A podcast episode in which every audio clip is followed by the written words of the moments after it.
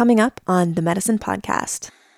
When I was in uh, Costa Rica for an ayahuasca uh, experience, I was really calling in my partner. And I remember in one ceremony seeing this woman in front of me, and the energy now having had that experience it was exactly reminiscent of how I experienced Lauren at an energetic mm. level. And she was sitting in front of me. And the wildest thing is what I named her in after that ceremony was White Rose. Mm. That was like, and so as part of my like meditations and prayers, like I always say, like I have one guy who's Sacred Eagle and, and White Rose. And her middle name's Rose. Oh my wow. God, seriously? And so, like, and the energy, yeah. Oh my God, I just got goosebumps. Welcome back to the Medicine Podcast. You guys know me. My name is Mimi, and next to me, I have the man that I have been in love with since I was 17 years old, Chase. wow. What is going on, everybody? Extra excited today. And it's not just because I'm filled with tobacco and caffeine from already a couple hours worth of, of hard hard work this morning. Vaporized tobacco. Vaporized let's, tobacco. Let's be clear. But it's because uh, we've got some really great friends on the show today. We've got Mike and Lauren, both of which just have a wealth of knowledge, but have recently leaned into parenting and uh, cultivating this incredible holistic family that they have. And so we're just so excited to have you both here. Super excited to be here. Yeah, we're so stoked. We've been looking forward to this since uh, since you guys uh, reached out. But then also, as I was briefly sharing with Mimi on the podcast we recorded just yesterday, we've been uh, admiring and appreciating you guys from afar. And so, and I know you had brought Mimi up. That yeah. was kind of a mutual yeah. feeling. So we're we're just delighted to be here. Yeah, yeah, likewise for sure. Um, well, let's get right into it. Our first question that we ask every guest on the medicine, and I would love to hear from each of you. Whoever wants to go first can. But our first question is What do you love in your life? What aspect of your life do you love so much that you wish you could gift it to every human? Wow, that's a beautiful question. I got mine right away. Right, right away. It, I think the biggest thing, especially as it relates to our relationship, is the fact that we have very harmonious and aligned and clear core values, both individually and then as a family. I think that was that was absolutely huge before bringing Luca into the world. Is really coming up with as a family what are our core values as a unit, and I really do feel like that's not to say we don't experience challenges because we absolutely do. However, when it's like when it's held or rooted in that common ground of okay we may be challenged, we may be seeing things differently, but if we're to come back to the heart of what this disagreement is or what we're moving forward in, we have very aligned core values as a family unit. And that, in and of itself, if I were to um, inspire or whatever someone listening, it would be to establish that individually and then collectively as a team. I love that. I'm going to give Lauren a few more seconds to think here and ask you if you could speak to two or three of those core values off the top of your head. Like what comes to mind when you think of we share core values? You want to speak to that, sweetie? Yeah. Um, the two that are immediately at the top of my head are kindness and respect. Kindness, respect, and integrity. Those are kind of like three very big ones. And both her and I are very clear that kindness is different than, for example, just simply being nice. And sometimes the kindest thing to do is the most challenging thing to mm. do. So we've been very rooted in that as a family unit of that's really how we want to bring up Luca and then respect and integrity. And so mm that is a continual journey for us, especially, you know, we're very big on integrity of how integrity of word, first and foremost. So, do we say what we're going to do? And if we're not, it certainly causes some internal stress. Um, and then also integrity of the heart. Um, you know, are we living according to our heart's compass and our heart's purpose? And then even just physical integrity. So, are we taking care of our body? Do we have enough physical integrity in our structure to show up as um, as healthy as possible uh, for ourselves and for each other? So, yeah, kindness, respect, and integrity are huge. So good, just pillars. and I, I, would say that we're similar in some ways, but um, I love that so much. Absolutely. I mean, I'm thinking about my own life, and I had a beautiful upbringing challenge for sure. I had too many moments where I butted heads with my parents to count. But they did a mm-hmm. really incredible job about creating that foundation. And although it wasn't vocalized, hey, these are the core values of the family, something like integrity was palpable. And mm. in my most challenging moments throughout life as an adult, I've been sitting in that space where I could have made a significantly worse decision had I not had the backbone that was programmed in. And we we don't get me wrong, we we talk a lot about unhealthy programs that our environment and our family potentially put in us as we're young. But there's also these like like the establishment of core values that are so important mm-hmm. that end up being your backbone when life hits you in the face and you can make a choice life affirming or you can choose something out of fear and avoidance and it's been in those moments and and it was when i was leaving christianity oddly enough it was when i was leaving my financial career both of which was like i will not be in integrity if I choose to continue to partake in this, knowing that I am out of alignment with it. And like those core values are so vitally, like vitally critical mm-hmm. for the moments when shit hits the fan in life. And you have to rely on your own ability to have uh, a backbone, something that's been embedded within you that is deep and and solid and made of structure.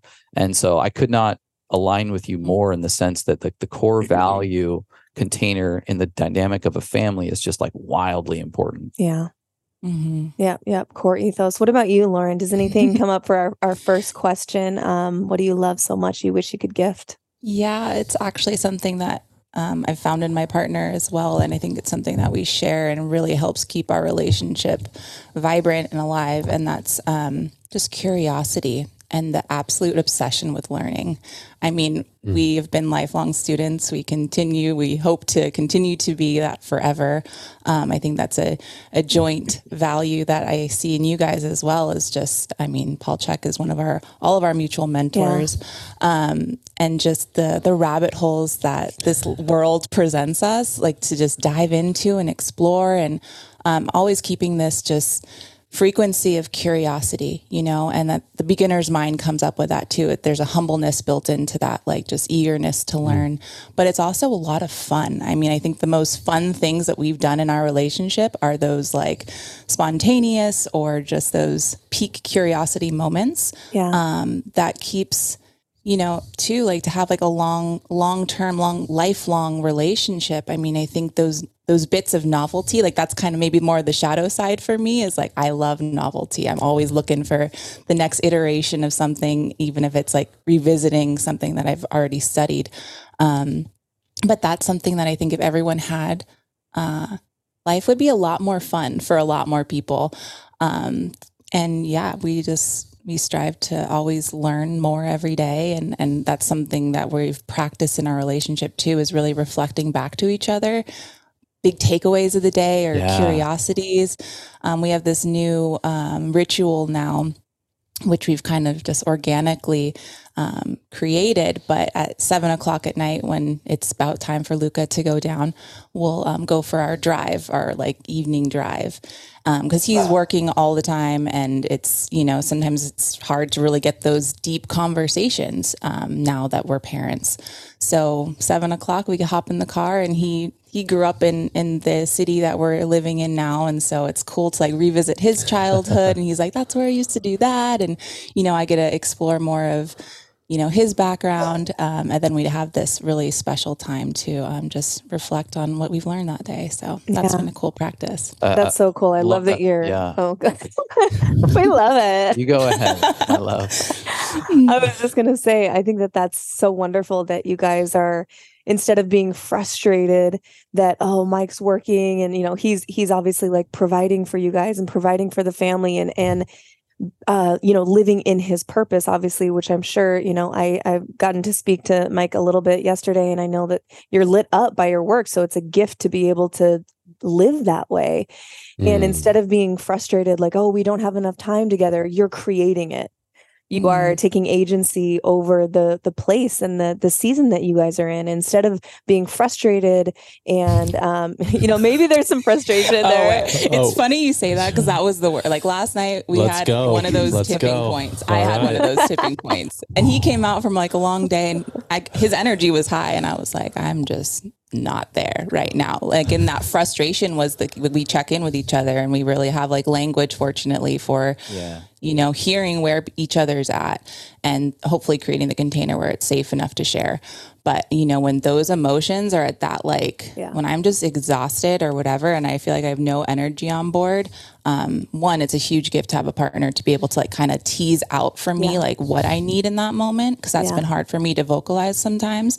Um, so yeah, just to be fully honest and upfront, like we we certainly have that, but like we've learned and we've developed tools of like what to do with that you yeah. know and sometimes it's yeah. more productive than others to be honest um, last night we didn't i didn't get fully get to that like and i'm good again moment you know yeah. like i needed a night's sleep and and reflection and all that but um but yeah, I do think that we try and alchemize to the best of our ability. Yeah, well, you guys are still human, and I don't. At least I haven't seen you guys floating yet. So, like, we, you know, we all have our we all have our things, and we all have our days, and it's it's like, what are you what are you doing 80 or 90% of the time. Of course, right. we're going to have those days. It's like we have to also have compassion for ourselves and, and knowing that you're navigating a very new season of life individually mm-hmm. and together. And so yeah, I mean, I think that that's beautiful that you guys can alchemize. Were you going to say something, babe? Well, I, I'm I've got multiple things going on in my head. Uh, one thing I love about that that phrase, like alchemy, is that is what the container of the family should represent. The uh-huh. world is crazy enough.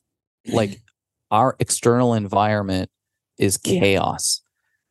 The mm-hmm. space mm-hmm. of the family and the container of the family is one to alchemize that chaos and transmute it into something that can be life affirming and love giving. Mm. And that's where I think we miss the boat oftentimes in humanity is family ends up being as chaotic, if not more, than the external world. And it's only exponentially increasing that chaotic mm. environment and it becomes pervasive through life. And as you engage in conscious relationships, whether that be romantic, friendship, uh, you know, ideally for people, it's with their employer and it's with these other domains, these men's work and these circles that that are able to come together. It's a space of alchemy, and it says, "Hey, yo, the world is crazy. But when we come inside of this space, we get to take that craziness and transmute it into something that's more beautiful. And we come out of it with more energy. It's it's less depleting. Mm-hmm. And um, that might sound really romantic for someone who doesn't have any kids over here. um, but that's really how I like to think of it. It's something that I want to lean into. And the other thing mm-hmm. I just mm-hmm. love that you said is is how critically important curiosity is. There's such a clear difference when we were married versus where we are at now, yeah. having divorced and then reconciled, is that we lived on our childhood nostalgia uh, mm-hmm. as the component that kept us bound together in our marriage. And we weren't creating new memories, much less having curiosity as to who each other was mm-hmm. transforming into. And yeah. that is something that is such a lifeline now. And it's as simple as, yo, I'm reading this book about Steiner and he's articulating, you know, XYZ about the metaphysical realm. And then we have this dialogue that goes on an hour and we're yeah. creating new ideas.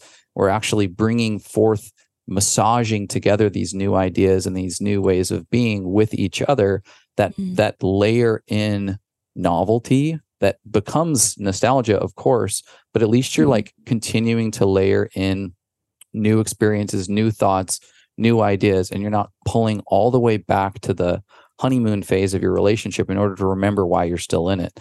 And so I just love that those two, you know, both the alchemy idea and then the the curiosity component um, were were brought up because I think that underrated aspect of relationship yes.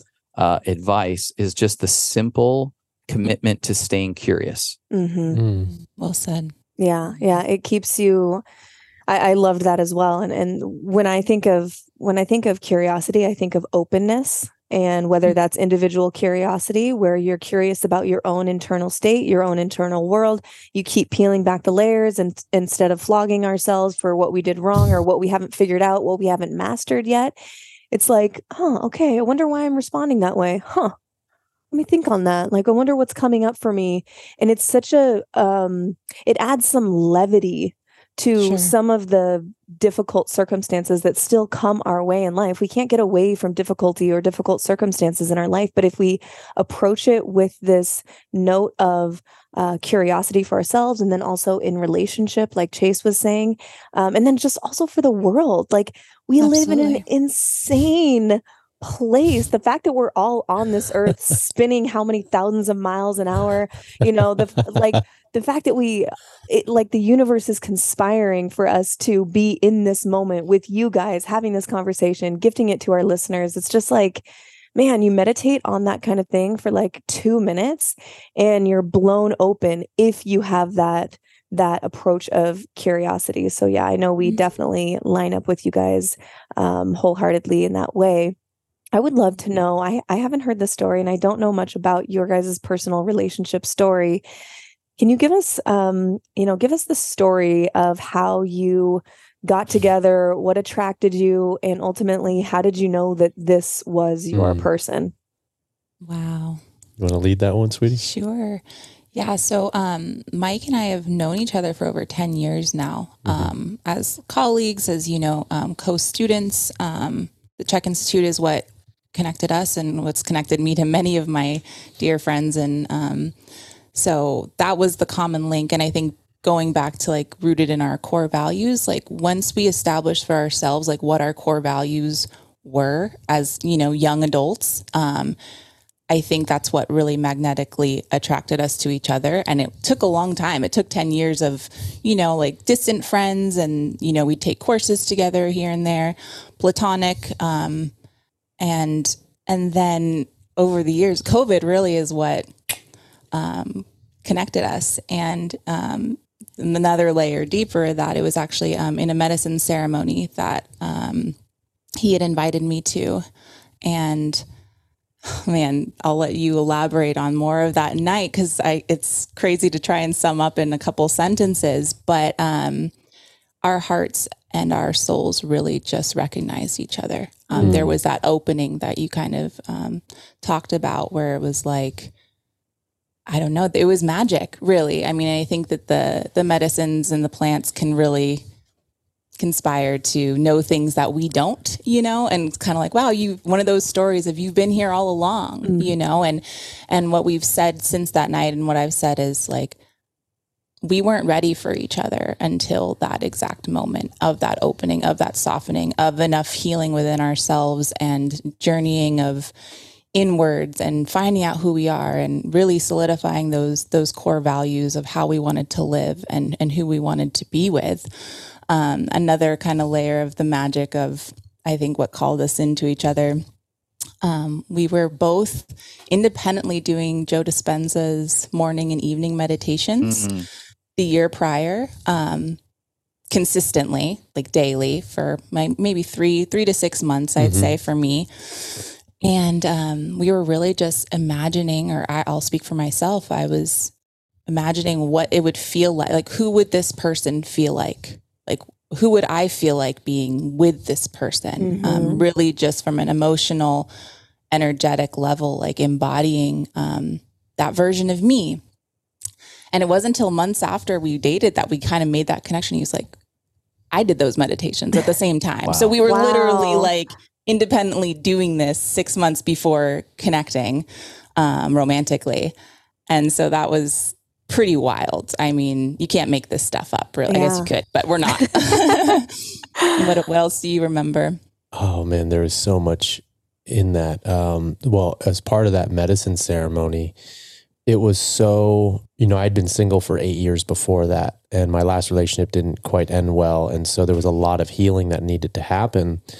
And what had come up for me at least was you know i had thought i had done a fair bit of healing on my own but it wasn't until meeting her being in that space that i'm like it was so scary because the, the medicine ceremony had ended and we were in a, a friend's house who was leading it and uh, so you could kind of at the end of the ceremony kind of just grab a couch or whatever you wanted to do. So ceremony was complete. And so we're sitting there and she was guided into the room. She's like, "Hey, is it okay if I sleep on this part of the couch and sleep here?" I was like, "Yeah, yeah, no problem." No, it was more like move over. Like I'm, I'm, I'm oh, sleeping yeah. here. Okay, like it was she... dark. He was like in it. So well, right before she sat down, I remember because I had gotten there first and I had like the blanket, and I was like, I had forgotten that at the end of the ceremony they had some fruit out. So I, I it was a mushroom ceremony, so I had eaten some citrus. I don't know if it was pineapple or what, and that reactivated mm. the medicine. So like as soon as she started sitting down, I was like, hold on, hold on. And I was like, I just want to let you know I'm about to go deep again. and from that point on, it was such a challenging experience. So I didn't sleep a wink for seven hours or whatever it was wow. till the morning. She didn't sleep.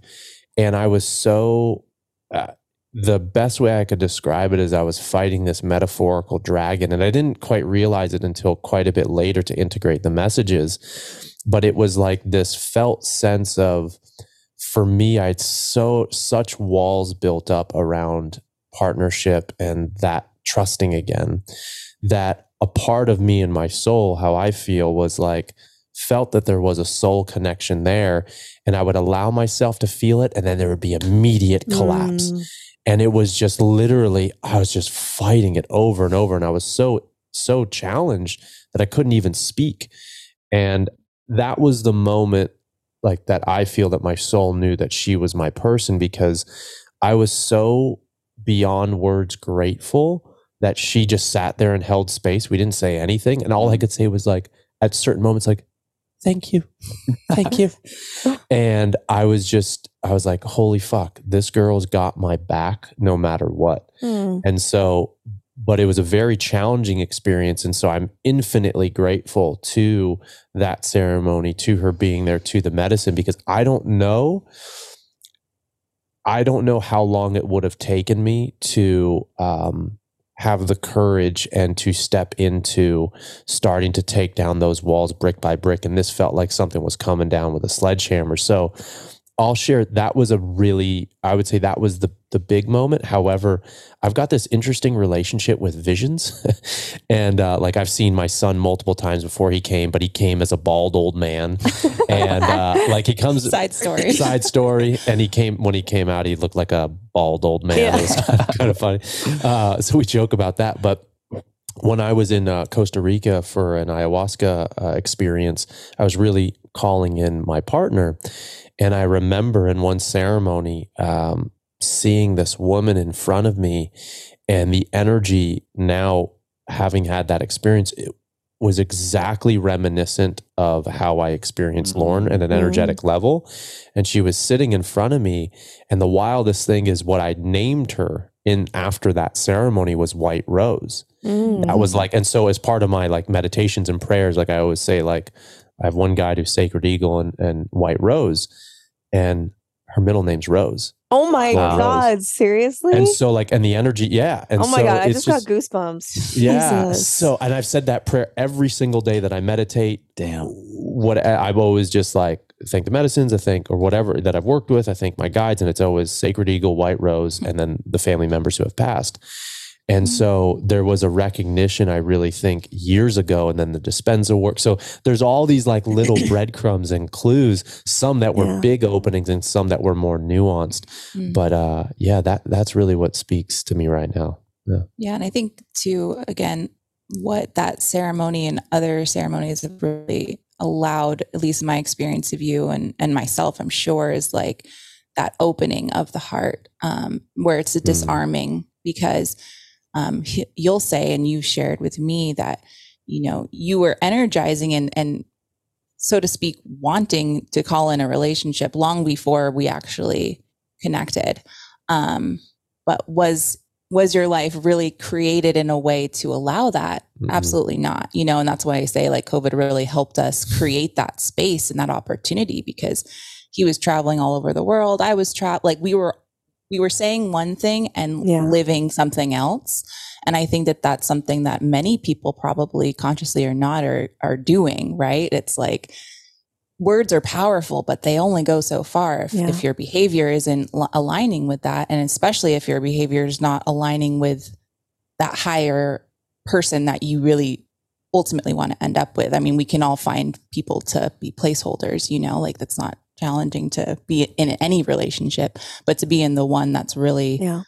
you know, for life, I think that that's, yeah, it's a lot of baby steps of every day. Like, how am I Yeah. creating this space in my life for Re- to call in this person? really, really relevant important points. We get the question often from our show and our community um, as we talk a lot about relationships and and the folks who are single out there, and they're just really very deeply interested and you know borderline desperate for like a conscious partner. hmm And Sure. it's and the question is like, how do I call this in? You know, there, there's an Mhm. awareness that it's not just like grabbed and found, but this sort of calling in practice. And you're nailing it where there's this there's this framework of time and attention to the opening process.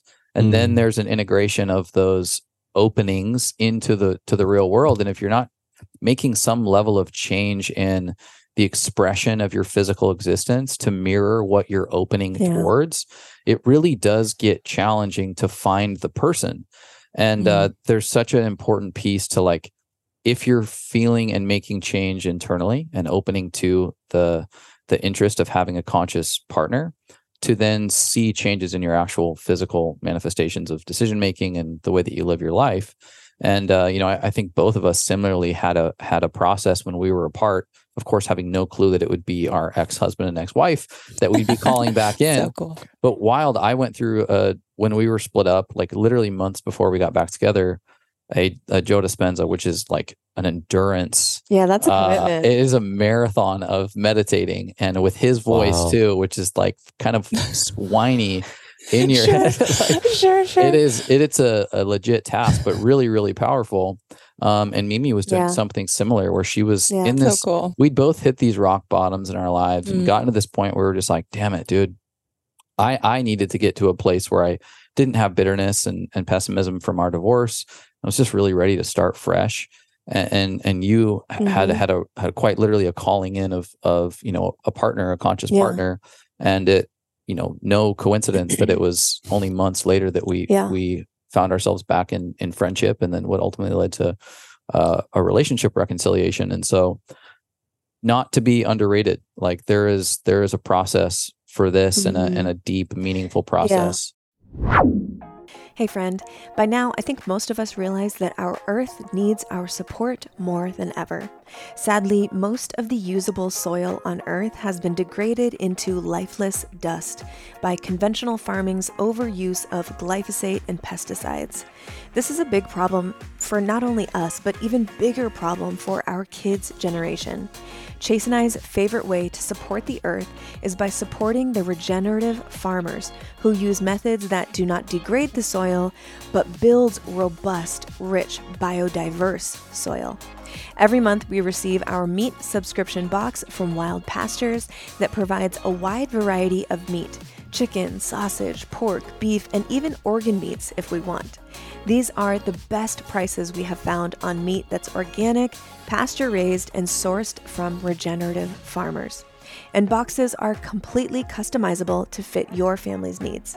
With Wild Pastures, you're not only supporting your family's health with the highest quality meat, you're also supporting future generations and our earth, our home. Now, Wild Pastures is giving you 20% off your subscription and free shipping for life. Just check the show notes below for our direct link and start building your first box. Enjoy.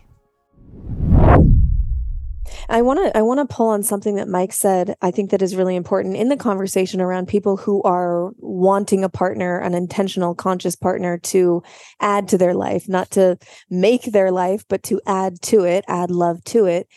You said um oh you meditated or you were thinking about how you would feel in the presence of your partner and just focusing on how you want to feel and how that would feel. You might have said it a little bit differently, but I think that that's really important. I- instead of, you know, in our society, in our swipe right, swipe left society that focuses on the external, uh, obviously that's part of it. You know, we all want to be attracted to our partner and and our partner to be attracted to us, of course. But there's so much more to it. And I Mm. think what fe- some people focus on more is like is he over six feet? Does she have big boobs? Does this does that? Does he have the car? Does she have this? Is she self-sufficient you know? And instead i think it's more productive to focus on how do i want to feel when i'm mm-hmm. in the presence of my person? And when you meditate on that in a in a, any sort of consistent way when you meet that person when you're around them and you're like oh my god that's that's how i want to feel this is what i've been meditating on that fam- that feeling is very familiar and your mm-hmm. intuition your soul your higher self whatever you want to call it is able to recognize it more quickly and i would say that's one thing that that um, really assisted us I'll speak for myself. It definitely added to uh, my assurance, my confidence that I was making the right decision because I had done those meditations where I was connecting to the heart of my mm-hmm. person, whoever he was, not knowing that it was going to be Chase, my ex husband, but I was mm-hmm. connecting to his heart and I was thinking about how I wanted to feel in relationship and how I wanted, how I wanted um, my partner to make me feel, you know, safe, loved, treasured, admired you know um, and so all of those things i think are really important so if anyone's out there and you you haven't engaged in some sort of practice on on you know focusing on the feeling i think that's a really good place to pick up uh, maybe not start mm-hmm. but pick up and jump there and you you might open yourself in a way uh, that you that was not available previously mm. Could I share something on that, Mimi? Yeah. Like, because I think that that you're you're absolutely right, and you know, in addition to that, one thing that I've learned within myself, and Lauren knows this really well, like in that time frame, and it's been it's been conscious work. The checklist is something that I think, like you were saying, does it hit these boxes?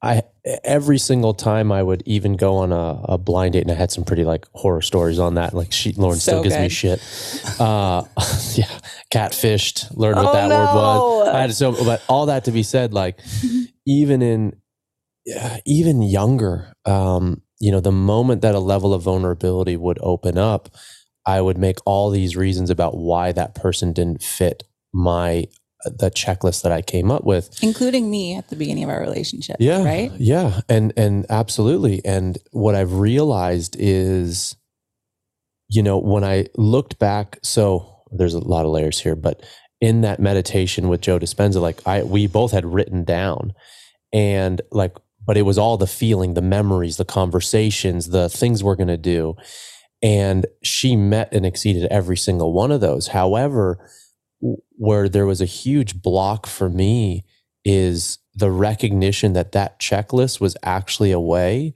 that I was hiding from actually allowing myself to be vulnerable and allowing myself to even be opened up with this. And that was a really big uh, awareness that we kind of use the analogy that, uh, you know, uh, every not even not even relationship, but every time I would date a girl, they'd come through the front door and it was like barricaded up. Like, and we say like Lauren came in through the back door, like knocked it down, found a key under the mat, yeah. which was that opening of the medicine, which allowed mm. because for so long, for eight years, immediately I would like have a conversation with with with a lady or whatever. There might be some interest, but then immediately I'd be like, nope, nope, nope, nope, nope and that was my way of of of basically lying to it maybe there was some truth in it but lying to a part of myself saying that yes she you know i've got this this if she's not aligned in these ways then she's not going to be my partner but actually it was a way that i was hiding and trying mm-hmm. to like avoid the vulnerability and the softening and so like that that checklist i think the the feeling component is so huge in the visioning and then also recognizing is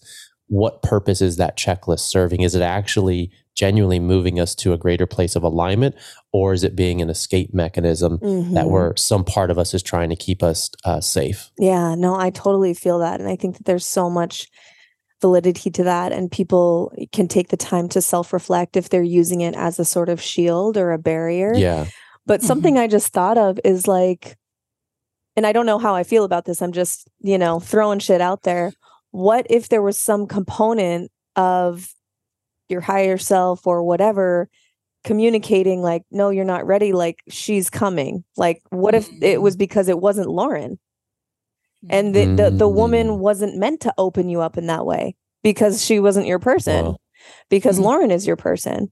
So like I don't Mm. know if that, uh, obviously I have no say over what is the reality, but something it just made me think like because I've had Mm. situations like that. Chase has certainly had situations like that where we we think back and we're like, damn, yeah, I was really closed off or I was really this. And then I've also had thoughts where I'm like, no, but it wasn't the right time because it wasn't Chase. Mm, So it, Yeah. it it wouldn't have mattered if I was open because it wouldn't have led to Chase. What are your thoughts? I love that. I that feels super accurate. The timing component's huge. That's why we've known each other for you know ten years, and yet why was it at that specific moment, the right timing, the right place, uh, that an opening was created, and then COVID happened. So it's like I absolutely really appreciate that reflection, and I haven't thought of it from that way. So that feels pretty spot on. Yeah, and like I think there's that saying, you know, life makes sense backwards or life makes sense in Mm. hindsight, you know, and it's like all of those, you know, little time placeholders. We've pondered this. It's like wild how like every second changes the trajectory of our life. Yep. Yeah. You know, every single moment is monumental and will can be a complete, you know, trail shift, right? So it's I mean, I think there's magic in all of it and what you said is is probably very likely and to my belief system around like there is a part of us our higher self that that does know and is just watching us do this dance with all these different people at different times and it's like little do you know Yeah. Yeah. you know that's the, those are the breadcrumbs to you know your soul's path um i love that Yeah. Yeah. Yeah. It could be both, right? It could be a little bit of both. Where yeah, Mhm. maybe you were closed off, but it, there was a function to it.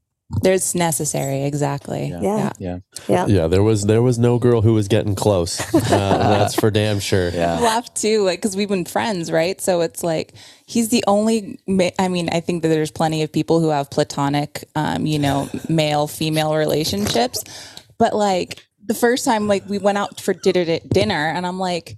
Is this a date? Like he's terrible at communicating. Like what it, you know, it was just He was a little rusty.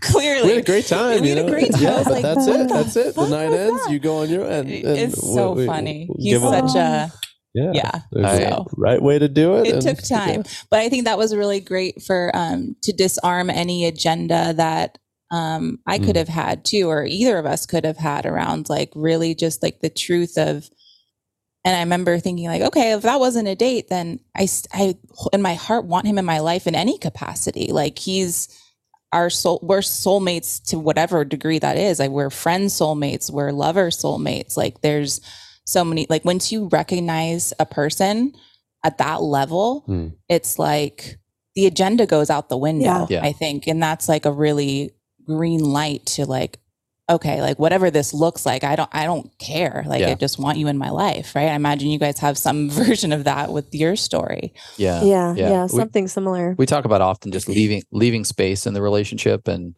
and it's kind of like that surrender to yo i know we're supposed to be in this and i'm open to the experiences that, Mm. that are going to come through it and the lessons that we get to learn through it and of course i would love to steer that in a particular direction all while leaving space for the unpredictable uh, both Mhm. experiential as well as just like learned knowledge through it and it may not look how i want it to look but yo like i'm really in this um Mm. you know the level of intention that you both described as you as you went went out and and opened to the idea of relationship what does that look like now that you're together and you're cultivating a family dynamic and uh, a marriage um, you know a term that our our mutual friend i believe jason picard often talks about is the high dream of one's life or of a relationship and and that there's there's a best version a functioning version of a relationship that one would deem the most productive, you know, the most abundant, and um, how important it is to get clear on what that high dream of the relationship looks like. What does the high dream look like for you two in your relationship? When is it firing on all cylinders? And then what are you leaning into as far as your family dynamic? And and what would that look like when it's firing on all cylinders? I I I haven't heard that term high dream, but I I love that and I think you know like even again back to Chuck's work like having a dream and having like a vision um is is not only inspiring but it's like it's like a roadmap, you know? It's like okay, how like in the little that I do know, like how can I get to that place, like one step at a time. And I mean, again, back to like we're we're big dreamers, like, and I love we love to just imagine what what the possibilities are. And after having Luca, I think, well, one for me, like just a little side story, I wasn't a woman who absolutely needed to have children. Like that was, mm. I mean, I think part of me always knew that I, I did want that at some level, but it wasn't the, in order to be happy and fulfilled, like yeah. this is my purpose. Yeah. You know, I feel that very in my purpose now after having him, um, thousand percent.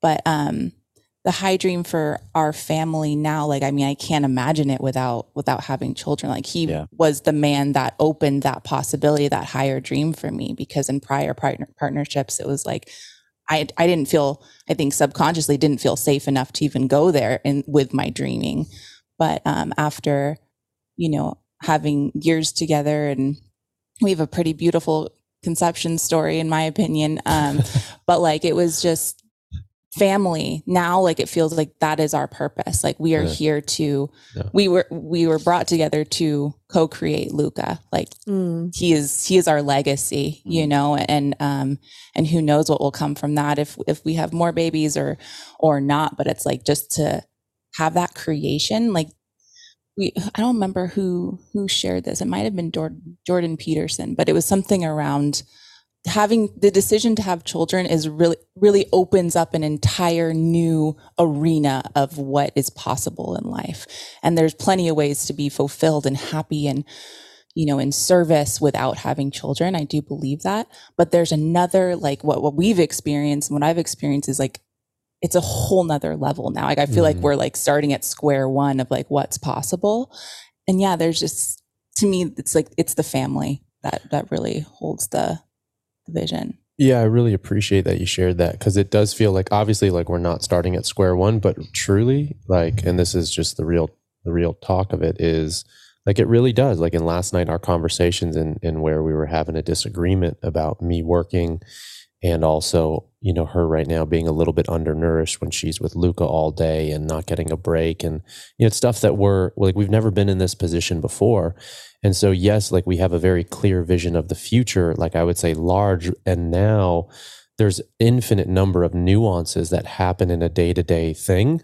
So one of the things that we had this discussion last night and this was in my head. I don't know if I worded it in a question that I asked you exactly like this but I was like okay, with where we are right now in this vision of life, with these responsibilities and these roles that we're currently playing, what is going to be the vision of the future? And is there anybody out there that is modeling what we're like seeking to uh, to embody? Where like, you know, she still has room for her professional passions and creativity to to grow and expand, which is huge for her. Uh, and she loves being a mom, and I'm a very present father. Um, and also i'm very driven and, and feel very fulfilled by the work that i'm doing. So you know who else is having a very conscious relationship where both people have found some way to manage and balance professional pursuits while also being very at home with the with the child? And also like i mean we have lauren's mom watching luca right now in the other room but up to this point we really haven't accepted or or uh, brought in any help. Like occasionally her mom would watch, but really it's been all Lauren and then also my my support as well. So it's not like we've had Luca in daycare. And this is a whole new arena for us like and i'm very grateful for the tools and the experiences like all that stuff and how to manage self and how to how to breathe and how to open conversations like that has supported us so well. And the terrain is super different right now. So i you know we're still you know, we have an overarching vision and now it's like, how is this going to look in real time? And so these drives at night have been such a, a powerful space because there's no distraction. Mm-hmm. There's no, there's nothing. It's just the phones aren't on unless we're playing uh, uh, Krishna Das, you know, yeah. like a little man to sleep. But it's a solid hour of just full presence, no distraction, mm. and just going around our little town and just, you know, it's beautiful at night and there's some some places of water and stuff like that. So there's some cool visuals, but it's uh the car can be an incredible place to have some of these discussions. But oftentimes when you take road trips, what do we do? Like we just put on an audiobook or turn on music or just mm-hmm. like you know not not use that as an opportunity but we're really engaging in that. And so we're still very much in that process and we're learning real time and we are challenged and also this is something that we both consciously signed up for. Mm. like i've had the recognition last night and multiple times like even though i'm very challenged i signed up to be the best man and leader i can be for myself for my family and then for the people i serve. And sometimes you know, it doesn't either feel fair or whatever, but it's the fucking work. It's yeah. like, yeah. that's what I'm here for. And so, you know, it doesn't make it any easier, but I know that that conversation is, is something that, you know, at a surface level, maybe I don't want to have, but at a deep level, I'm like, no, like we're having this right now. Like we're going to open this and, um, and share what's real inside. So, yeah, it's, uh, I really appreciate you guys ask that question. And also, too, just to kind of encapsulate that, like, there's seasons of life. And I mm. think, like, you know, if you have a high level dream, there's going to be a lot of seasons in between that, like, achievement or whatever you feel like you're like, I'm, we've arrived, you know? And I mean, it, there's lots of different seasons. Um, right now, it's the thick of, having a baby, you know, like, and that may not feel like the vibration of you know more professional dreams or whatever it is. But um i think what you said too is like we did sign up for this and we don't we don't know. When we set an intention for this high level dream like we don't really know what that's going to even turn into right? But the day-to-day presence i think is is monumental. Like mm. that makes all the difference. Like if we are present for whatever comes and whatever goes like that makes me for a much more peaceful life of, as opposed to like i'm waiting to get there like your whole life will go away yeah. even i see parents say that all the time it's like i can't wait till he talks or i can't wait till this yeah. or can't wait till we can travel together yeah. can't wait till you know and i've certainly had all those thoughts and i like try to check myself i'm like I'm right here. Like mm-hmm. I'm like mm-hmm. watching my baby breathe. Like yeah. what more beauty like right there's nothing else, right. you know? So, um, and also so, yeah. you're going to look back on these moments and be like, oh my God, he, when he was so tiny and he was so squishy yes. and he couldn't talk, you know, yes. like yeah, yeah. when you get to the terrible twos and they're screaming and throwing fits, you're like, oh, remember when he was so tiny and couldn't talk? right. It goes both ways. Totally. Yep. Yeah. Yeah. There's beauty in it all. No, I love that. Thank you for sharing that, you guys. And it's really, it's just it's really refreshing to hear from you guys and i i had a feeling i had a strong sense that this is what the conversation would feel like just because um, observing you guys and knowing a little bit about you um, you're you're in it and you're like you said mike like learning real time. And you know as we approach in the next year or so like thinking about having a child and all of that you know i'm i'm currently like reading the books and listening to the podcasts and I have my doula and my midwife and my birthing oh, center oh, all lined up and everything wow. for you know they're just on tap whenever we're sure. whenever it happens because it could happen Amazing. at any point um, before the planning stage but you know we're we're having more conversations about it and trying to make nothing off limits so mm-hmm. that when we get into the hard stuff of like what where you guys are where it's like we're in the thick of it we're figuring this out it's new terrain it's not a foreign feeling to want to dive into the harder conversations or after a long day it's like this isn't going to go away like we're both going to mm-hmm. sleep better if we have this conversation and and i mm-hmm. i appreciate that you guys are willing to to share that and share your insight and wisdom and because we're we're on the you know the front uh, end of that in sort of like the preparation phase of hopefully stepping into that adventure exactly how you guys are well and i i, I probably speak for a lot of people and maybe it's just my personality but i'm burned out by the five steps to parenting. And you know like take the take the course to parenting. And i'd rather just be like how about we talk to some people that we know are really balanced yeah. and really conscious and just get a glimpse as to how it's going and like what's mm. going on. Yeah. Because i'd prefer to learn in a realm of reality versus a sales funnel. Um, so yeah. like an, another thing that that i'm really curious about is and something I've been reflecting on often is there were these ideas of marriage and parenting that growing up in our our world, which was a Christian community, evangelical, conservative, pr- relatively traditional.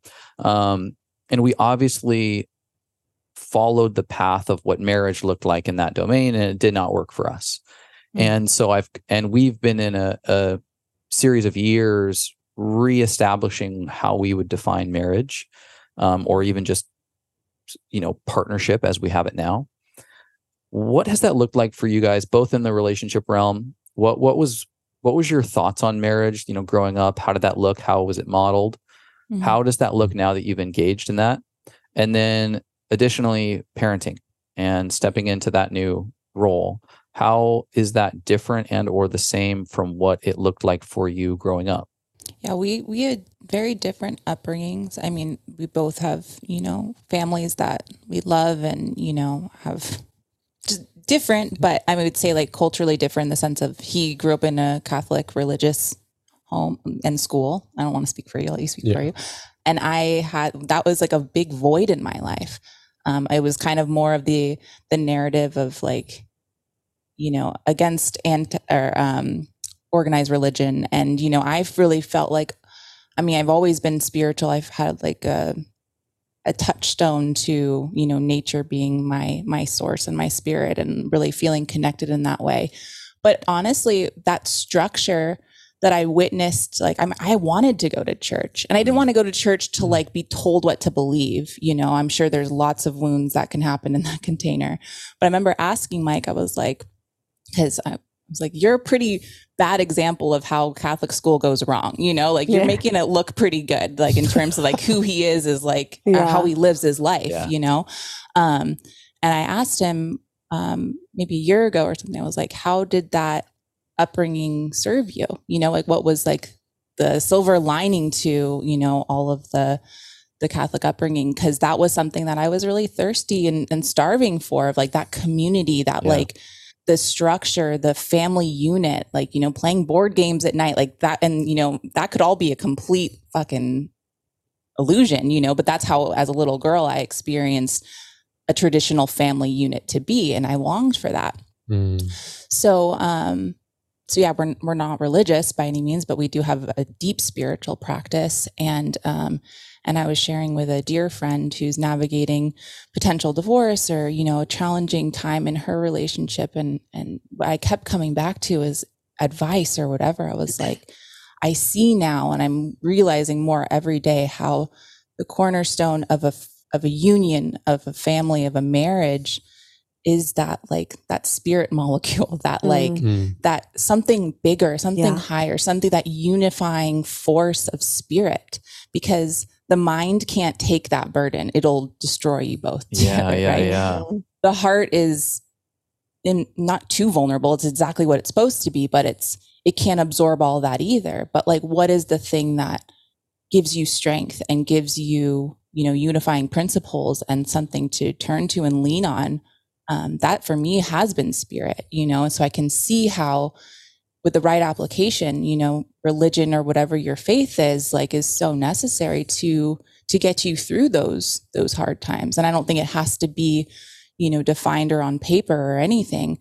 For me, um, actually, part of our like when we conceived, um, it was so he proposed on our second year anniversary, um, and but two a couple weeks before that, we ended up getting pregnant but I didn't know what we didn't know I was pregnant when he proposed. Oh wow! And I and I and it was uh, intentional. Like, are we going to try doing this thing? You know, with unprotected sex and all that. And in that moment, I really I had a very conscious surrendering because mm. there was a story in my mind. Like, I want in order to feel safe to carry a child and to have a baby part of me wanted to be married first. Mm. I don't know where that came from, but I was like, literally in the moment, we're making love. And I was like, throw that shit away. Like it will have, like whatever is meant to be will be. Trust, Lauren, like surrender, mm. let go.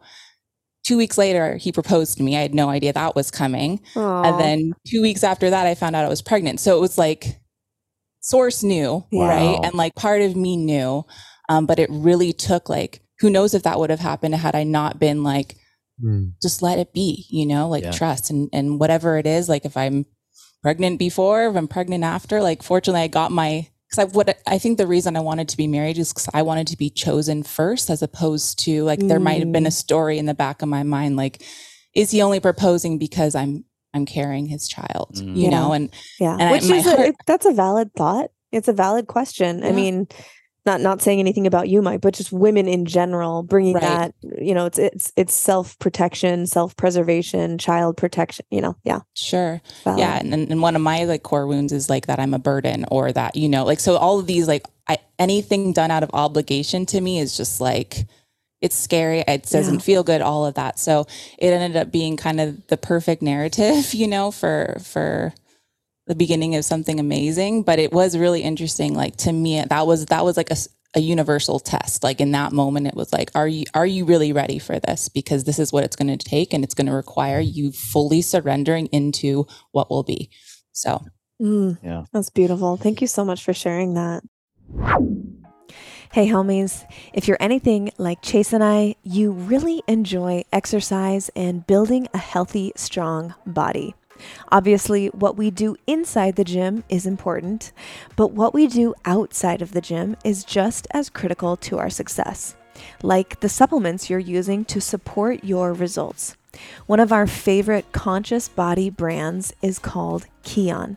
We've both been using Kion for a few years now for muscle building, strength, and recovery. Kion is well known for being super clean, super tasty, and super effective. Our supplement trifecta. Chase and I both use the aminos, the whey protein, and the creatine on a regular basis. Yes, creatine is for women too, and Kion's is top of the top shelf. To learn more about Kion, head to our medicine cabinet at themedicine.com and use the code MEDICINE, M E D I C I N, for a nice discount on any and all Kion products. Enjoy. So maybe I'll backtrack. So our families uh, both are amazing, very different. My family, both mom and dad are from Sicily. My family's like, if you guys seen the movie My Big Fat Greek Wedding, yeah, it's exactly my family, but Italian, like, like amazing, just so loud and dramatic, animated, and animated, and like I still always have this vision of my aunt Lucy, thick accents. She like uh she's the best. I remember one uh, i roasted a whole or half of a lamb for like christmas or something she like just like no one used plates, just reaching, grabs a hunk of meat, just gets a little gravy, and she's just like, as she's flinging the sauce, she's like, Mikey, it's just so good. And I'm like, oh God, what the fuck? Like that's my family. And oh uh, but that traditional component, like I'm yeah. named after my grandfather, and he um we lived with him for many years when we were when we first moved to California when I was young and he really took care of uh, me and my brother a lot. And so i mean there's infinite like it's so cool that that lauren's getting to experience a lot of these traditions around making limoncello and like i mean i was like salting olives like buckets and buckets and roasting peppers and making marmalades like and my whole grandfather's garage an entire wall a whole wall of cabins is full of tomato oh, sorry, you're doing it right doing now. It uh, tomato sauces. And so i think really growing up you know, um, I had a really strong, like, Sicilian cultural connection of a lot of old school traditions. There was always people over at the house. Everyone was always helping out each other. Um, so I really grew up with that. And now looking back, even though I've definitely uh, had a lot of challenges and struggles around the religion component, the one thing that I will say, because when she had asked me that question, how has it served me? I was like dumb. Like I never, I, there was so much pain around that for me personally that like it was actually a really beautiful invitation because the last, you know, even before the last five, ten years before that, I was like, it was all like the pain and trying to like heal that. And then I was like, well, okay, there are ways that it has served me. It has supported me. It was a place where, you know, we didn't go to church all the time, but it was another tradition. Or when we'd go to Italy and stuff like that, we'd go to specific towns of specific saints. And like, so I like appreciate that. And it's so intertwined in Italian culture, you know, so that was kind of the model that I grew up with. And, but in terms of the, one of the biggest things I really appreciate that you said that component of spirit. And to add to that, I think for me, what I'm learning is that what marriage represents to me. And you guys kind of shared it maybe in, in a different lens as well. But it's this commitment and big word meaning commitment. It's a spiritual commitment to continually falling in love with the person every single day. And it's like, you guys are lifelong learners. We're lifelong learners. Like we're on this path. And so, I mean, whether it's the courses that we're taking or whatever it is that we're going through, like every single, I mean, we're all new people every day. However, especially in light of having a son and witnessing him and all this dynamic, like really every single day is completely new. And so I think part of it for me is the commitment to have the the courage and the curiosity and the commitment to recognize like that who she was yesterday is not who she's going to be today potentially.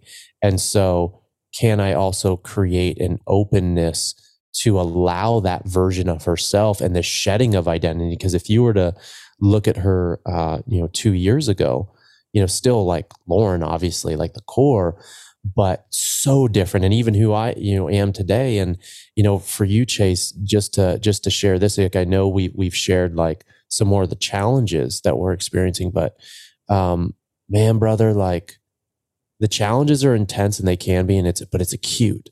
And like what's on the other side, like when people were telling me their stories, most people only told me like, "You're not going to get sleep," this sort of shit. And I was like, "Well, what's the fucking good stuff about Yeah. it?" Yeah. Like, I like I'm all- okay, like I, I, I like I understand like there's going to be challenges, understood, heard, and like what do you love about it? And Yeah. man, guys, like it is exponential, exponential. The challenges versus what it's given to me and us in relationship. I was telling you, Mimi, like yeah, like my work feels amazing right now. Like I feel really on purpose. I'm like, I'm loving it. And family is hands down, no shadow of a doubt, the best thing in my life, without a Mm. doubt. So um, there's these acute challenges, and it is a call up to leadership, and there's all that. But fuck, it is like, Mm. it's been, and I'll share one more thing, and then I'll I'll, I'll pause. Um, I could never have imagined, like, I thought being a parent was going to be me teaching him. And like, I'm going to be his guide. I'm going to be the gardener. I'm going to be this for him. I cannot believe, and I'm continually humbled at how healing it's been for me to hold him and hold and feel the innocence and the purity Mm. and also partially like you know selfishly too like to use him as a vehicle to help me heal you know at 8 months old what did i really need that maybe i was didn't know how to ask or didn't receive? So holding him like i do a lot of of of kind of like felt visualization or whatever of connecting with him sending him love and then being with that I this guy can eye gaze for a long time. well, connect. It's like it's pretty impressive. It doesn't break. and then being with that, and then also imagining like I'm holding my younger child, my Yeah. little Mikey, and then being with that, and then even Mm. going a step deeper, and then imagining my father when Mm. he was eight months old and holding him, and it's like this generational component. So that's been one of the biggest surprises is how healing it's been for me and um, I was not nearly I had was not nearly expecting that. wow. Mm. I'm like getting emotional listening to you because I've I- I've heard a lot of dads talk about how it's awesome being a father.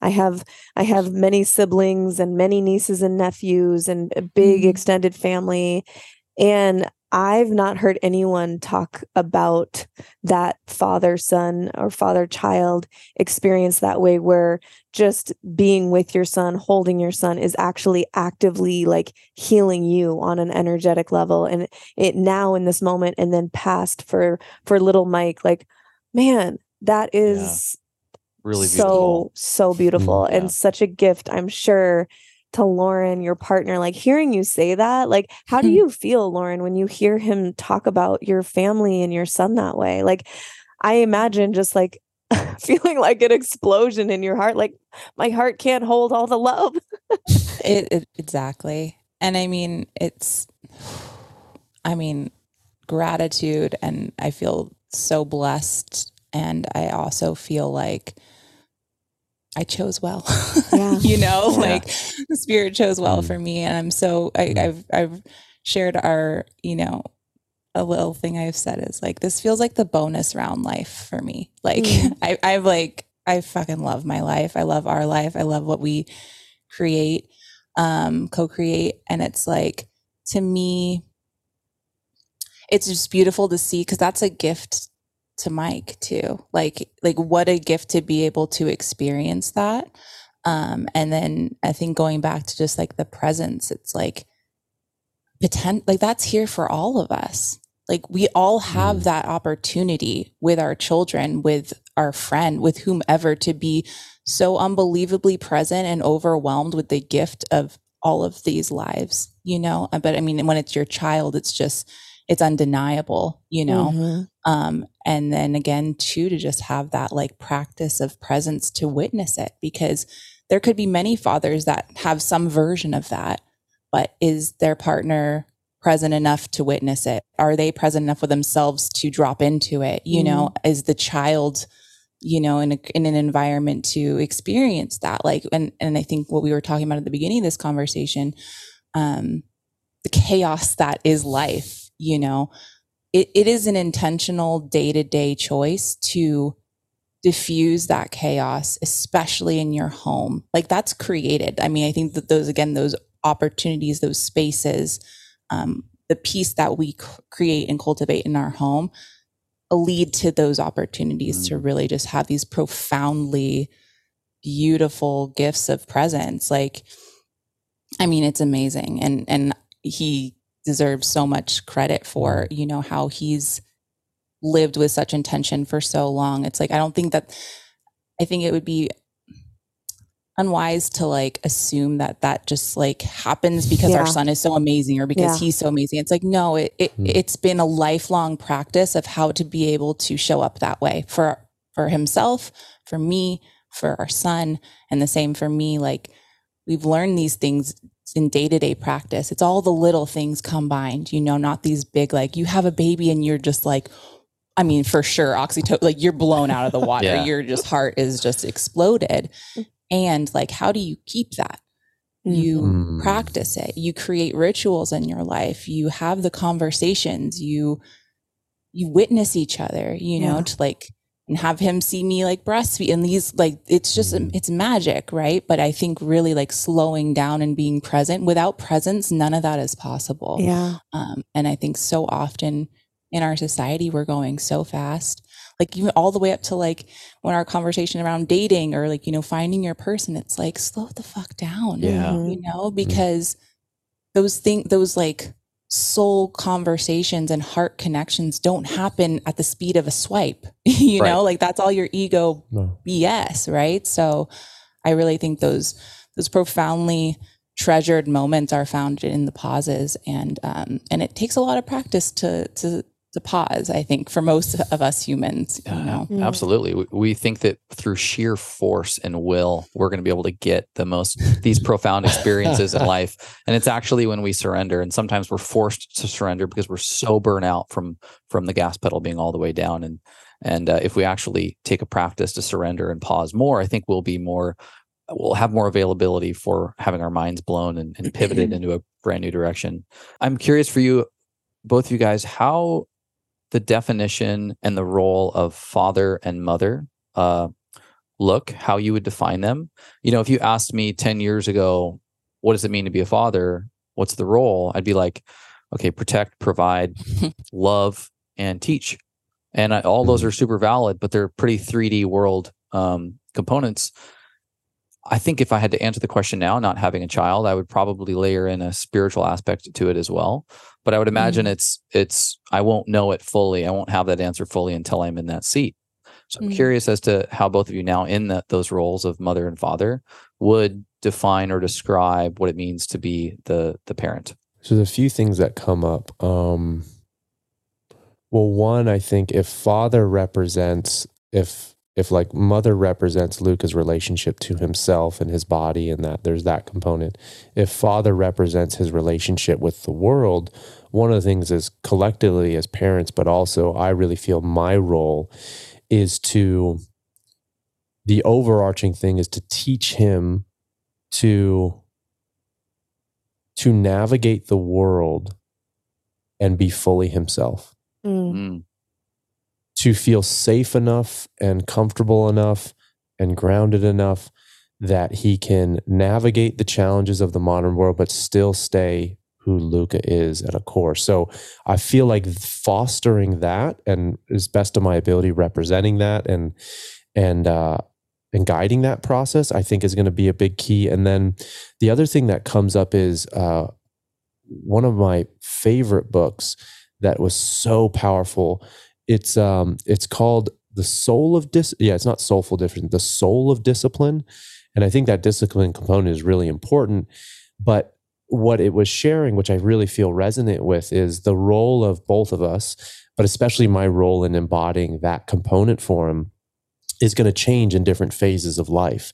And so there's three distinct phases. So in the early on phases, let, us just, I don't remember the years, but let's say zero to one to seven, we primarily serve the role as the governor because he need, he doesn't really understand what's hot, what's cold, what not to cross the street. Like that's where we're really establishing those healthy boundaries. And I really think this is also where a lot of parents get into trouble. It's like we've had actually multiple conversations on this. It's like when you're a little kid, like you actually want that. You want boundaries because if you don't have boundaries, shit gets all like crazy. And then and then you see kids who are completely, you know, verbally abusive to their parents and Yeah. uh, all that sort. So Mhm. in these early years, it's providing a safe space and the boundaries in the container and being that governor. And then it transitions towards like maybe in the adolescent years to being the gardener. And then Mm. as we're uh as we're being the gardener, we're like, you know, letting them come into their own, but we're also um, you know, watering the seeds and letting it grow a Love little bit and kind of like nudging him along or her along. And there's a whole thing around that and that's a certain amount of years. As the primary role. And we we, we fit all these roles at different times or they they kind of interplay. But then as they grow up and as they get older then we serve the role as the guide. And then we're essentially being like the trusted advisor. And, and we don't have to play that role if we hopefully spend enough time in the governor like they should know their own boundaries. And so there's like kind of these three distinct phases. And that was really helpful for me because i'm like what do i do? Do i like do i really be the is the best thing is to be the super nice guy or whatever the, the nice dad and give him this and give and i'm like no like based off like my role is to again prepare him for the world and a part of that especially early on is giving him those boundaries and that structure and then nurturing those three these those three phases Yeah. Oh man, I Mm, that's love so good. was I good. I wrote that. Uh, you said it was soul of dis- the soul of yeah discipline. the soul, soul of discipline somewhere read yeah the Hell soul yeah, of wow. discipline yeah i'll Yeah, send it that to you sounds like a- yeah really Is good. that a i don't book? think it's soulful discipline i think it's the soul of discipline soul of discipline. Yeah. Um, is that a book that you recommend for um anyone, men and women, or is it targeted towards men?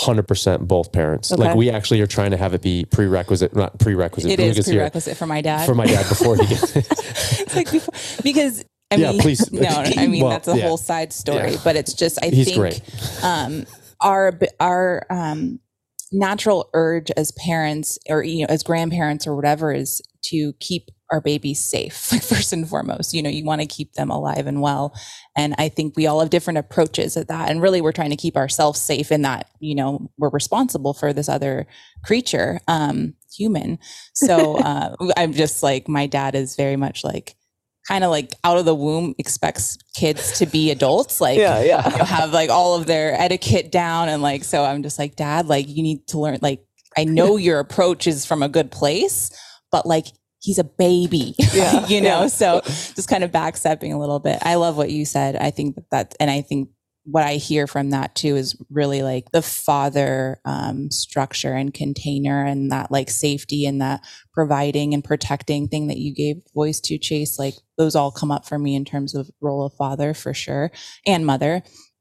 Um, and i think it's unique being mother because you know up until i mean even now i feel like my son is an extension of me. Like Mm. his physical substance his spiritual substance like he is me. And even more so when you're pregnant and carrying a life you're one in the same. I've never been a mother until now. And to me it feels like a continual life force drip into this other human, you know, like literally whatever I do for myself is going to overflow into him. Whatever I do not do for myself is not able to flow to him, right? Mm-hmm. So I think really like what our work is as moms and it's a lifelong journey like it's it's self-management it's self-nurturing it's self-nurturance and and nourishment and um and really just remembering that like for a long time you're one and the same you know and so um, it's so important it's vitally important to be taking care of our mental emotional physical and spiritual needs because um, they imprint all of it all of the stuff that i'm feel incapable of like he takes that void and you know fills in the gaps right with mm-hmm. his stories with his lack whatever it is like they're always watching and they're always absorbing especially as like probably the most permeable substance there is is like this little perfectly pure innocent baby you know? So i mean i think you can kind of go down a, a rabbit hole of you know there can be like fear there too. It's like because everything i do like he's absorbing like good or bad you know? Um and i think that we put a lot of pressure on ourselves as moms um to like do it perfectly and there's no such thing right? And like i think that there's no way to save our child from the pain, mm. the challenges, the suffering. And that's like our urge, right? Like at a primal level, like we just want to keep them safe and to, you know, have yeah. them thrive. And the karmic joke is, you know, that in order to thrive, you have to go through challenges. You have yeah. to struggle. You have to fall. You have to like the word.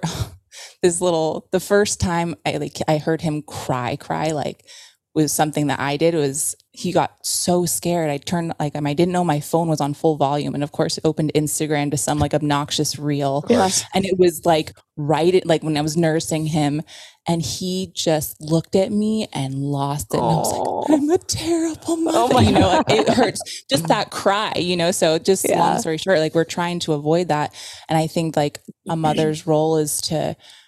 It sounds cliche, but to like nourish herself so that she can nourish and nurture her child yeah. because there's no there's no separation mm-hmm. you know and like i think that the role of the father is absolutely imperative and it's different and it's necessary and like the mother is like that first line of defense you know and yeah. like that is the the cornerstone of the family unit when you have children so it's so easy to and this is my work too is like to not meet everyone else's needs before my own. Um, and that's been a long going story of mine, you know, of um, how I've learned to navigate life um, to be in service. And it's the most obvious opportunity to be in service when you have a kid. So yeah. just getting all those things in check. I don't know if I answered your question. Oh, but, beautifully. it's, it's perfect. We're just letting you flow. We love it. Um, I love that you touched on the sense of self um, being so literally, you know, this baby is of your body. Um, it's also of Mike's body, of course, but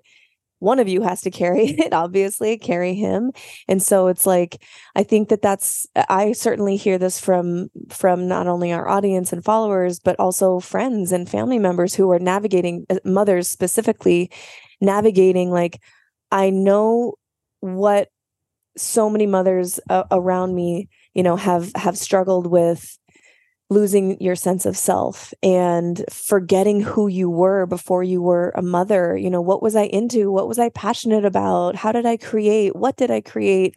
And you can sort of, I, I imagine, obviously, I'm, I'm speculating um, based off of what people tell me, but you get so wrapped up in this being that is of your body. It feels like you, it feels like you're still pouring into something that is also yourself. But then you know when they get to be a certain age it's like you've almost forgotten a little bit of of, of who you were before mm-hmm. you had kids and and i can see the tension there because you want to pour yourself into your child but then you also mm-hmm. need need to also provide the masculine structure for yourself obviously your partner can provide that to some degree but we also have to provide that for ourselves and mm-hmm. contain mm-hmm. that so it's not the smothering mother or the the mm-hmm. mother that loses her identity completely and then she's mm. not being fulfilled or feeling fulfilled in life and so mm. i love that you touch on that it's something that i think about a lot kind of mm-hmm. prophylactically like what can i do now how can i lean into myself so that i am as prepared as i can be i suppose um, and feel like i have some tools in my toolbox and also mentors and, and people that I look mm-hmm. up to and admire who have navigated this in a in a conscious way. Um, mm-hmm. One other thing that I, I wanted to to bring up is I thought of something um, that a friend told us recently. Chase and I were having dinner with one of our really good friends, and I asked her, "What is what's the best and worst part of being?" Or no, I said, "What's the best and the hardest part? Not worst part, the hardest part about being a, a parent." Mm. She had a really interesting answer, and I'm curious to hear your guys' thoughts on this. She said, Well, this is kind of lame, I guess, but they're the same. It's that you mm. love this being so much, which is mm. wonderful. It feels wonderful, but you love them so much.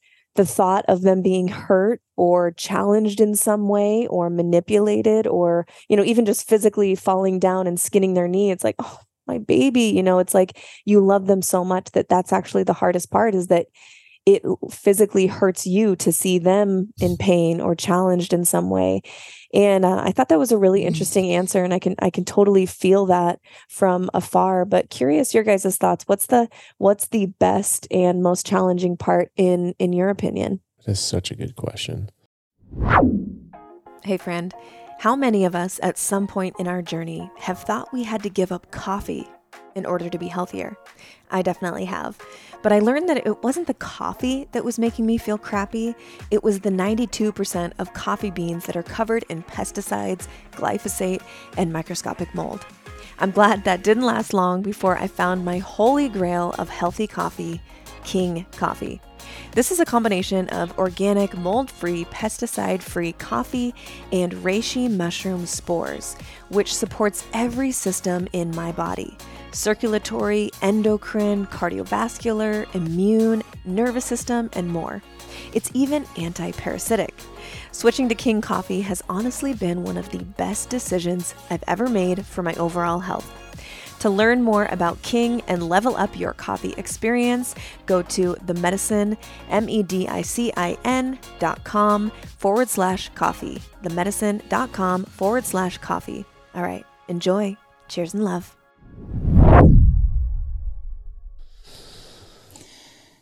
I would say the hardest part is really just surrendering into the unknown. Mm-hmm. You know, like we don't know and i think that that's kind of like a big statement to say like with like literally we don't know that tomorrow's guaranteed in our own life with or without a child right? But literally that extension of yourself out in the world vulnerable to anything and everything and just the uncertainty of like we don't know like that's the hardest part for me because i know that at a spiritual level like i can't protect him from all those things right? And it's inevitable like some something will happen, right? Like challenges are to come. Um, and maybe like in the same note, like the best part is is knowing that we're here for it. Like I'm so here for navigating mm. this life with this family of mine, you know, and I feel equipped and empowered to the best of my ability to just make it a hell of a ride, like for as long as it's going to be. Um, and really just like the tenderness and like unconditional love that you see in a co-creation like that is a life that is ba- it's just i mean it's magic and that magic is is the best part because it's like it's so divine it's crazy um mm-hmm. yeah that's what i would say love that I was never really like a a, a kid guy before. Like I never really like I, I imagine I want maybe some kid, but it never really was something I really spent a lot of time thinking about.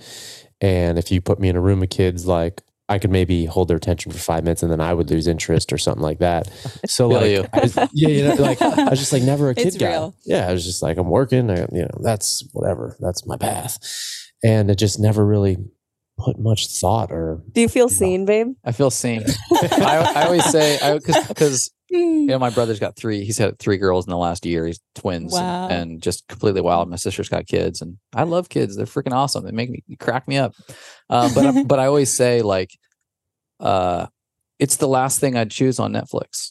it's not that it's bad. It's just probably the last option. I, I was I have a bunch of other things in my queue, yeah, and I uh, love it. And it's, it's no shade. it's, it's no shade on kids. It's just that like quite literally, it, it's not what I think of. I've got yeah. 10 other things that default go into my head before kids. Sure. So yeah. And I, I, totally identify with Lauren I, and we're totally hijacking my Sorry, answer Mike. here, no. but I, I wanted to say this before. Like I totally resonate with you where it's like, I love kids. I've been around kids. I can, you know, babysit or whatever, but like I haven't had that burning passion, desire my entire life. Some women are six years old and 15 right. years old and 20 years old. And they always know like, I am meant to be a mother. It's like, yeah, I probably will be, but like, uh, you know, sure, maybe I don't know. And so you don't have that like burning passion. Um, but certainly in the last year, I've I've felt that dial turn up in me organically, and it's kind of like. Mm. Like, whoa, what's mm. this? I have not felt this before. Like, why wow. am I fantasizing about Chase being like holding yes. a child? Or like when I see him interacting with our nieces, I'm like, oh, like mm-hmm. just like mm-hmm. melting. Why? Why? This is not a thing mm. before.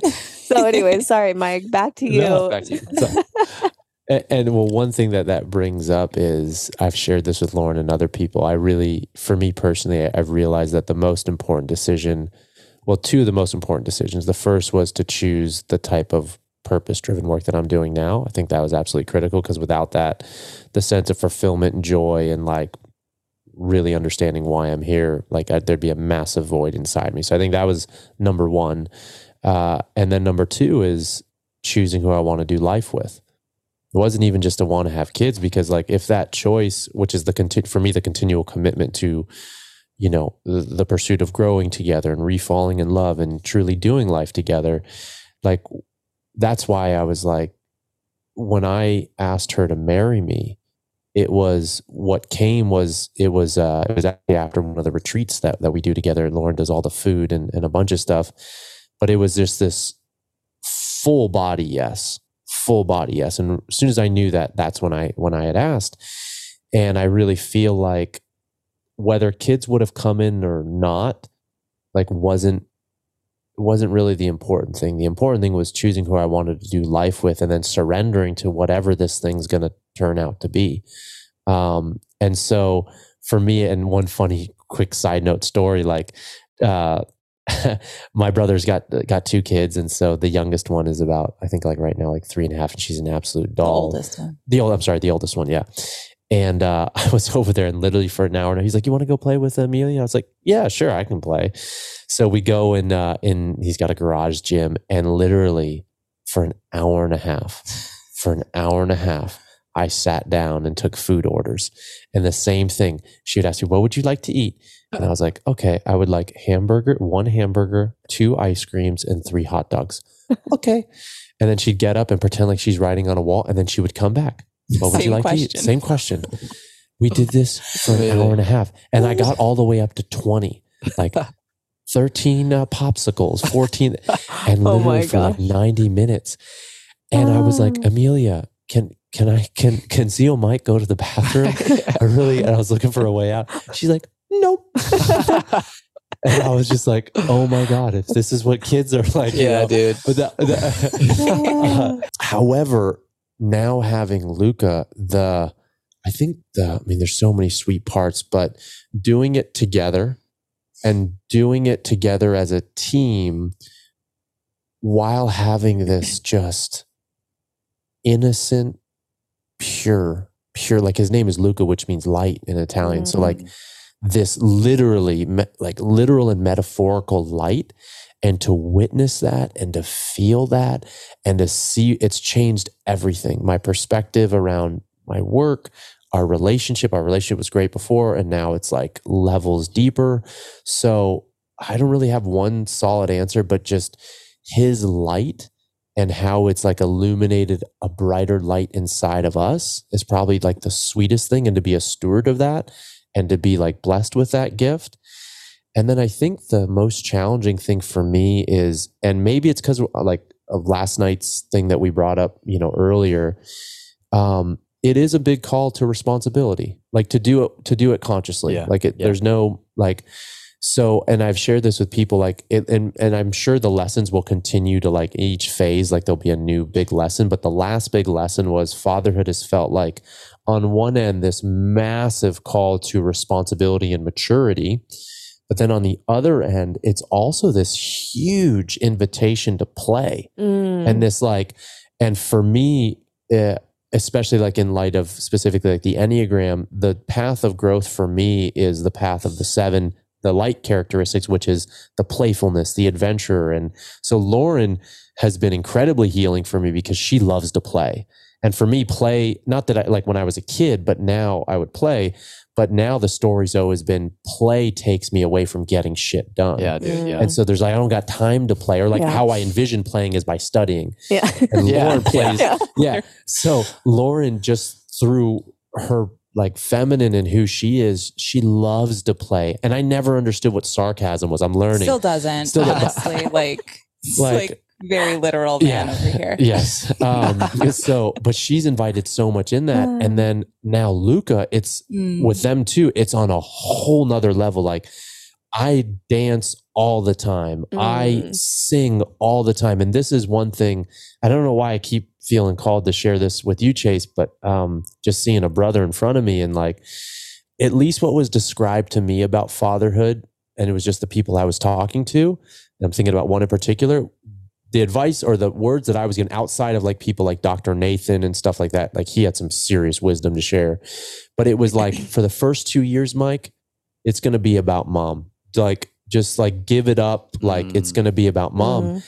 And I was just like, I, I told Lauren, I was like, fuck that. Yeah. Fuck that. That's really Like, disheartening. I'm not doing that shit. Yeah. And so there was It's like, this, yeah, you don't have boobs, you don't you don't have a place, Yeah, right? right. It's like I was like, Yeah. uh uh I didn't Yeah. sign up for that. Like, I'm here for it. Yeah. And so, so it was in the beginning, especially, it was this search for like, how can I, outside of helping her in whatever means I can, you know, um, providing financially or just getting food, whatever it is, just like being helpful.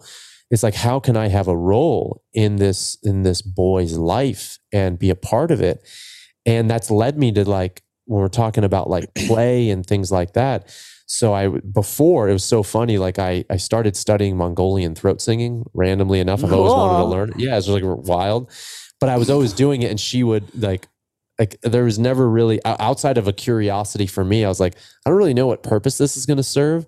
However, however, it is remarkable because I did it when he was young, r- the day old. You know, would Wow. s- do that.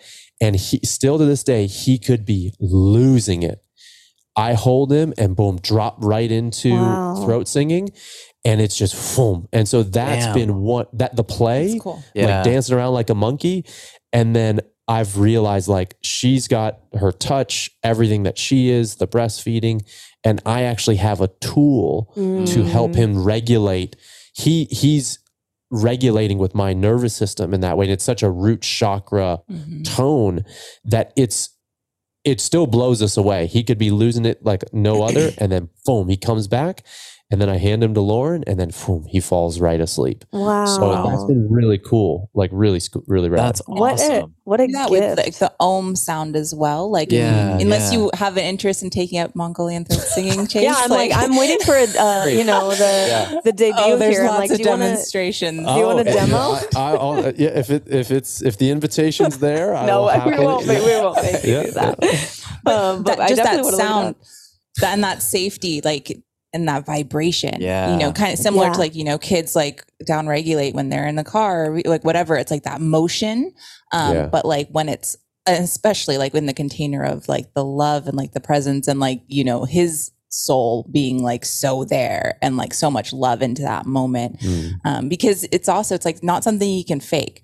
Like sometimes I'm like you got to switch the octave, you know, go into like more Yeah. medicine songs, you know, like because like the the intensity um, intense. it can be a lot, but um, it's really cool. Like I do think that that's like an underutilized um, thing that the man the man Cool. can do Yeah, tool is Yeah. like you you do have a place, you do have like a, a need and a purpose, like in those initial times too, and like the skin to skin is so powerful and really we're all co-regulating right and Mhm. especially when when there's an infant involved it's like Yeah. they're just desperate for us to Yeah. regulate ourselves so that they can Yeah. co-regulate together and that's Yeah. like that's probably actually the most challenging thing is like Yeah. every moment i need to bring myself back to center Mm. to You nailed it. self-regulate in order to have him be regulated Yeah. and i mean we have like our son is is pretty damn calm and pretty like i mean every people comment like i've never seen such like a present like engaged and like happy baby you know yeah. and like yeah. that's i don't think that's because of us but i do think it's like that creating that environment of regulation just like Yeah. safety you know Which is so you. in ourselves So- first so it Yeah. is it is Yeah. because of you guys. I'll just I'll Mm. I'll say Thank that. Yeah, sister. it is. Yeah. it is because of you guys. Like babies and kids are such sponges and they Yes. will match the energy uh, around them. And I think even before they're born, you know, what, how are we interacting as women who are carrying with the world, with our partner? They're hearing our voice, they're hearing our heartbeat.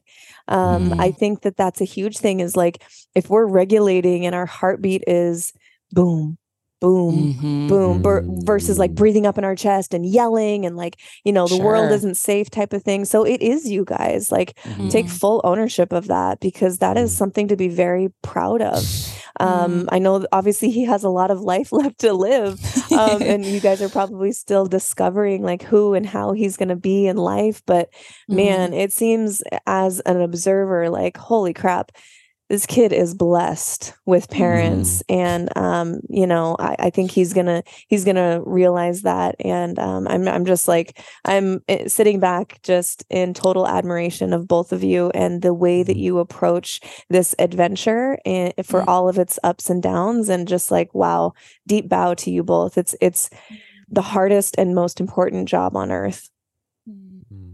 Thank, Thank you, you. so much. Thank you. Yeah. Super appreciate that. yeah i have so many more questions like i could go for like Yeah. literally three more hours with you guys um Totally. but obviously i want to be you know protective and and um sensitive to your time i know you're we're we're taking you away from your babe you right probably now. heard him a little bit. Yeah, a little bit, this has yeah. been so so Yeah. enriching. This has been awesome, guys. Thank Yeah. you. Yeah, it's Love it's uh like the older I get, the more I realize how this is actually such a hotbed for healing this world is in the domain of, Yeah. of family and and it's Mhm. funny it's actually it's not that the world doesn't have resources if you come from a home that may not have stable parenting but those resources suck like Mm. Right. you you will be funneled into pseudo authority and pseudo pseudo parenting and there's this critical stage of life where dependency on your parents is important and of course we talk a lot about especially in the wellness space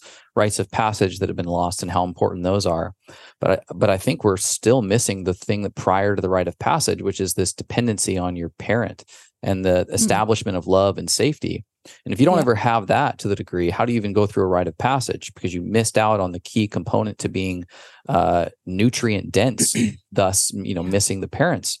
And if you if you walk through life and you roll into adulthood, you'll be funneled into these pseudo authority realms, and you're looking to your government, your teacher, your pastors, your coaches, your bosses for uh, some level of authority presence that will lead you astray and or just piss you off. And there's Mhm. just this missing component to the establishment in early life of safety and presence and protection and love that comes only from parents. And Mhm. it's just as older the, the older I get, the more I'm seeing that, and that's really, really, really where the work is and how Mhm. we make change. And it's it's uh, we get carried away, especially as hustlers and and entrepreneurs and people who want to make impact. And it's we we think it's the likes and the counts and the downloads, and Mhm. it's actually the the.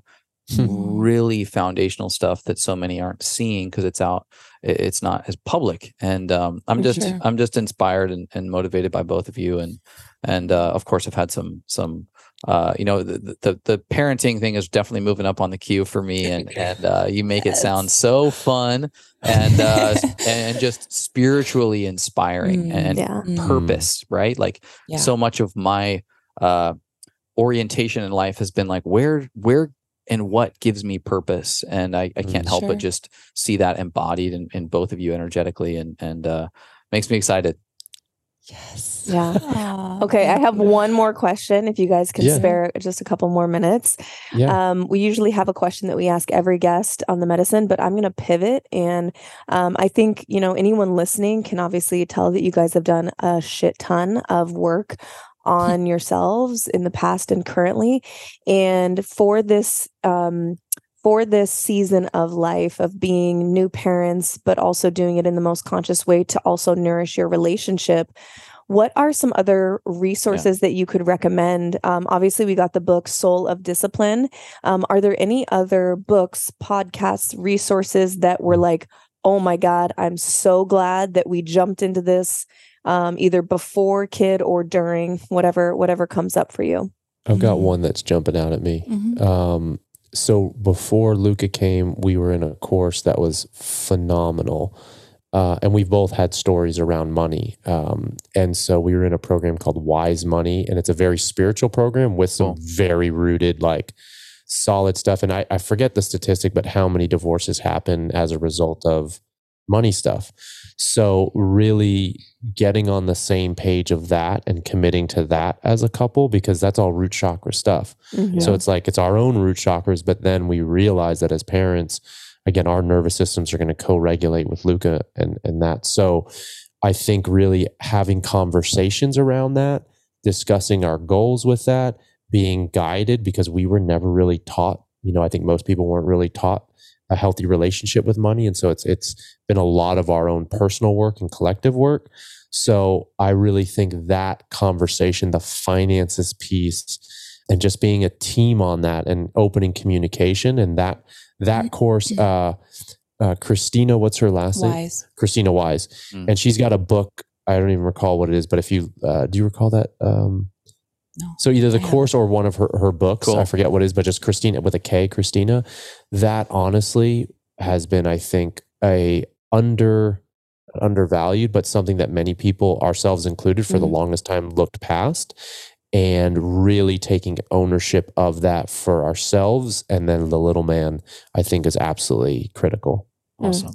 I didn't expect you to say that. I think that's a great suggestion though, because like at a root chakra level, right? Like there's so much going on with that, especially in partnership, and like your roles shift a lot when you know you start a family um, for a time being at least. Um, and you know, I actually took a really different approach with my pregnancy. Um, I I'm always like the researcher. Like I don't know if you guys are familiar with human design, but I'm like a one four. So like the investigator, like I love to dig in. I love to learn all that.